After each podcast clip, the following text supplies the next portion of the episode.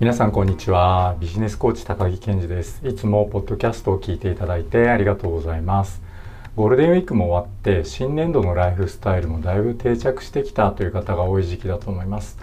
昨年度より副業に使える時間が少なくなっていると感じている方もいらっしゃるかもしれません。僕のクライアントさんでもここのところ副業がはかどらないとか本業が忙しくて疲れが溜まっているなんておっしゃってる方がちらほらといらっしゃったりします。こういう時にありがちな症状の一つに始められないっていうのがあります。自分の目標としている未来を実現するためには今やった方がいいって分かってるんだけどなかなかタスクに手がつけられずにダラダラと YouTube 見てしまってああ今日も何もできなかったみたいなやつですね。脳科学の世界では人間はやる気が出たからやるのではなくてやり始めるとやる気が出るのだそうです。だからあなたの中にやる気が出るのを待っていたらあなたの始められない病は慢性化していってしまうかもしれませんね。こんなところから副業の世界からフェードアウトしていった方もこれまでにたくさんいらっしゃいました。今日はあなたの始められない病や先延ばし癖を解消するタスクに対する考え方とタスクが片付きやすいタスクリストについてお伝えしていこうと思います。このチャンネルではビジネスや副業毎日の生活やライフスタイルの最適化につながる情報をお伝えしています。ご興味のある方は是非チャンネル登録よろしくお願いします。それでは今日も参りましょう。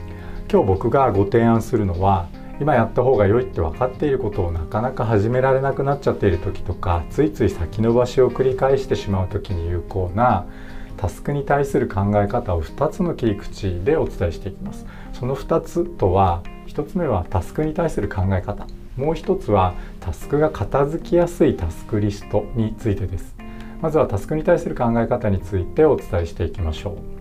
う。ビジネスにおけるタスクは3つにタイプ分けすることができると僕は考えています。その3つとは1つ目想像するタスク。2つ目仕組み作りのタスク。3つ目運用運営をするタスクです。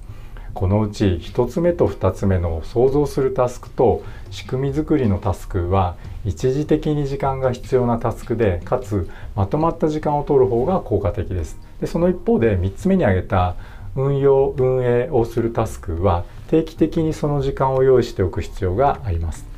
一つずつ見ていくと1つ目の想像するタスクこれは例えば新しいビジネスモデルを考えたりとか新しい商品を考えたり新しい売り方を考えたりというこれまでになかったものを作り出すというタスクです。この想像するタスクは例えば一度新しいビジネスモデルを企画してそのビジネスを運用し始めたら次のビジネスモデルを作る必要が出てくるまでの一定期間は時間を取る必要はなくなるというのもその特徴ですね。で2つ目の仕組み作りのタスクは決められた目的に向かってどのような段取りをすることが効果的かを整理していったり実際にその段取りについて必要なものを用意していくっていうことですね。でこの2つ目の仕組み作りのタスクも1個目と同じで例えば新しいビジネスモデルを企画した後にそれを実現する仕組みを作るといったことになるのでそのビジネスを運用し始めたら1つ目の想像するタスクと同じように一定期間はその時間を取る必要はなくなっていきます。1つ目の想像するタスクと2つ目の仕組み作りのタスクは一時的に時間が必要なタスクということができますね。でさらにその特性上どちらかというとまとまった時間を確保して行った方が効率が良いと考えられますね。それに対して3つ目の運用運営をするタスクはそのビジネスを継続している間は定期的に必要な時間です。仕組み作りのタスクによって作った仕組みを実際に運用していくってことですよね。でさらに定期的に繰り返していくと最初のうちは習慣化によるスピードアップが期待できたりとかやりながらここはこうした方が手順が省略できるねとかこっちを先にやった方が早く終わるねみたいな手順の合理化が最初のうち進んでいきますね。でさらに進むとその合理化した合理化が進んだ状態をマニュアル化しておくことによって他の人にそれを依頼することがしやすくなったり場合によってはさらに進んでそれをアウトソースするっていうことも考えられるようになっていくでしょう。まずはあなたのタスクを3つにタイプ分けしてみましょう。1つは想像するタスク。2つ目は仕組み作り仕組み作りのタスク。3つ目は運用運営するタスクです。で1つ目の想像するタスクは頭や脳がすっきりしている時間帯にまとまった時間を用意してこなす方が効果的ですし2つ目の仕組み作りのタスクもむしろ、ま、2つ目の仕組み作りのタスクもどちらかといえばまとまった時間を取った方が効率的ですよね。で3つ目の運用運営をするタスクのキーワードはルーティン化です。決まった日時に定期的にこなすようにしていくと良いでしょう。タイムを測ったりするのもスピードアップが期待できて効果的でしょうね。今あなたの頭の中やタスクリストにあるそれぞれのタスクが1つ目の想像するタスクなのか2つ目の仕組み作りのタスクなのか3つ目の運用運営するタスクなのかこれらのどれに当たるのかを、まあ、大雑把でいいので把握してでどのタスクをいつやるのかがやるのが効果的なのかを考えてタスクリストに日時設定をしたりカレンダーに登録したりすると良いでしょう。こんな風にしてタスクリストをメンテナンスするとタスクリストを見た時にあれもやらなきゃこれもやらなきゃってなりにくくなっていくのでタスクの着手を早めていくことができるはずです。それからタスクリストのメンテナンスでもう一つお伝えしていきましょう。始められない病 や先延ばし癖を回避する方法をお伝えしておきますね。タスクが片付きやすいタスクリストにするっていうことです。それは今あるタスクリストのタスクを細かく分解するということなんです。行動が進まない理由としてそのためにやろうとしているタスクの粒が大きすぎるという可能性があるからです。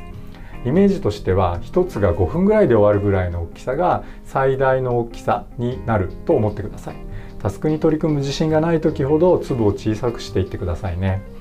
例えば目玉焼きを作るっていうタスクだったらこんな風に分解できますね。フライパンを温める。フライパンに油を敷く。冷蔵庫から卵を取り出す。お皿を用意する。フライ返しを用意する。油が温まったのを見計らってフライパンに卵を落とす。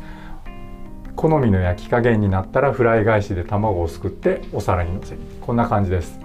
この時にもう一つポイントがありますね。それはそのタスクを完了まで全て分解する必要は必ずしもないということです。タスクによっては初めの方は分解タスクが分かっていてもゴールに近づいていくとゴールに近づいていくと分解タスクがその時点では想像できないということとかどちらに分岐するかによってタスクが変わるのでその時点でそこまで細かくすることに意味がないのようなことも効率が悪いということも含めてねのようなこともあると思います。そして冒頭でもお伝えしたように脳科学的には人間はやり始めるとやる気が出るのでやり始めてリズムに乗ることさえできればタスクの粒の大きさもその後の進捗には影響しなくなっていくはずです。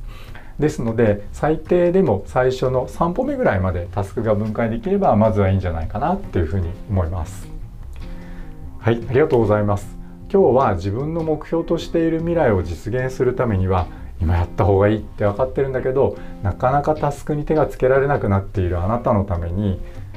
タスクに対する考え方を2つの切り口でお伝えしてみました。1つ目はタスクを3つのタイプに分けるということ。でその3つとは1つ目想像するタスク。2つ目仕組み作りのタスク。3つ目運用運営をするタスク。でそれぞれのタスクの特性に合わせてタスクを実践するタイミングをレイアウトしていくということ。そして2つ目はさらにそれらのタスクを一層取り組みやすくするためにタスクリストのタスクをさらに分解するということをお伝えしてみました。始められない病とか先延ばし癖が続いちゃってる方は是非今日のお話試してみてくださいね。今日のお話が面白かった役に立ったと思う方は是非チャンネル登録もよろしくお願いします。皆さん正しい手洗い適切なマスクの着用ソーシャルディスタンスに配慮して毎日を上手に楽しんでいきましょう。それでは今日はここまでにしたいと思います。今日も最後までお話聞いていただいてありがとうございました。バイバーイ。